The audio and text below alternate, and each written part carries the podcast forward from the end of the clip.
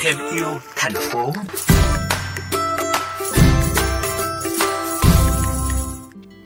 Thưa quý vị thính giả, từ trước đến nay, vấn đề rác thải vỏ sầu riêng luôn là câu chuyện đau đầu của các doanh nghiệp xuất khẩu sầu riêng đông lạnh khi mà vỏ trái sầu riêng chiếm hơn 70% khối lượng toàn trái.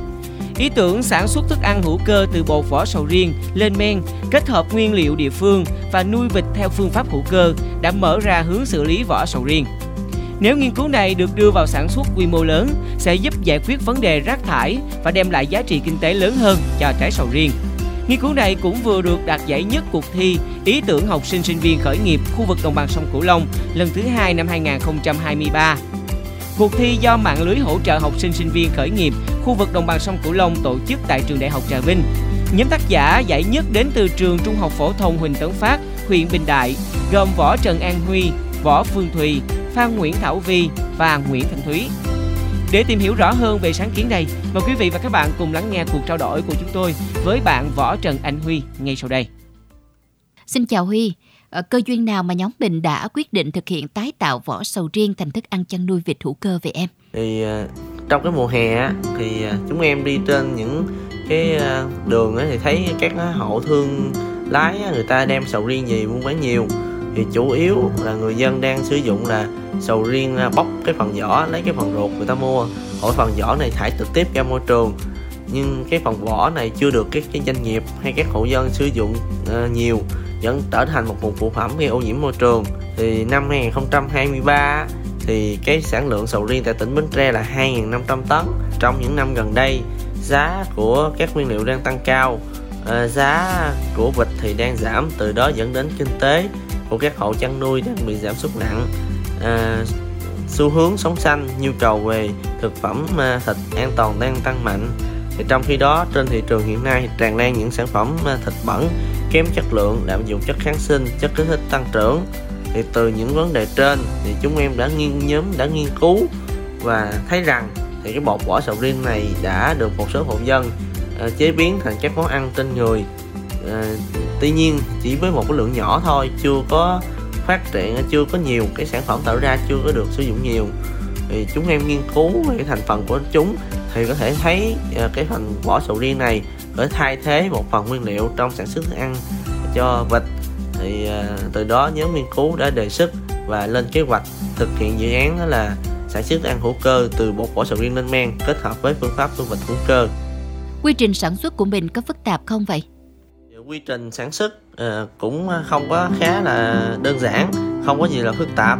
Thì đầu tiên thì nhóm uh, chúng ta sẽ lát cái vỏ bột sầu riêng á, sẽ lát bỏ phần xanh lấy phần thịt xay nhuyễn sau đó chúng ta sẽ ủ với bột uh, ủ men uh, từ 7 đến 10 ngày. Sau đó chúng ta sẽ xây dựng cái công thức phối trộn. Chúng ta phối trộn các nguyên liệu nén thành viên và sau đó cho vịt ăn. Thì thức ăn uh, có thể sản xuất tại gia đình. Uh, vì thế là cái uh, lượng thức ăn này sản xuất ra. Cái thời gian bảo quản nó do không chứa chất bảo quản. Nên bước đầu nhóm nghiên cứu uh, có thể bảo quản được từ 10 đến 15 ngày. Theo em, à, ý tưởng này có dễ ứng dụng vào các hộ nông dân tiến hành sản xuất hay không? Cái cái công thức phối trộn thức ăn này khá là đơn giản, người dân có thể uh, dễ thực hiện trong cái quy mô hộ gia đình thì mang lại một cái uh, giá trị kinh tế cao. Rồi cộng thêm vào đó là cái sản phẩm uh, thịt tạo ra chất lượng cao uh, mang lại một nguồn kinh tế khá lớn cho các hộ kinh hộ nông dân Dự định của nhóm mình về dự án này là gì vậy?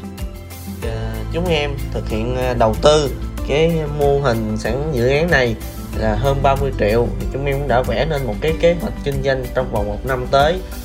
Thì uh, chúng em sẽ kinh doanh theo hai dòng sản phẩm song song đó chính là thức ăn hữu cơ và vịt hữu cơ.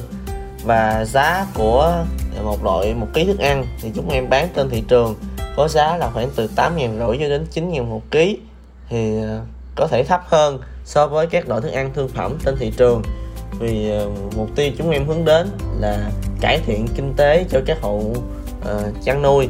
Và thứ hai là giảm tác động ô nhiễm môi trường.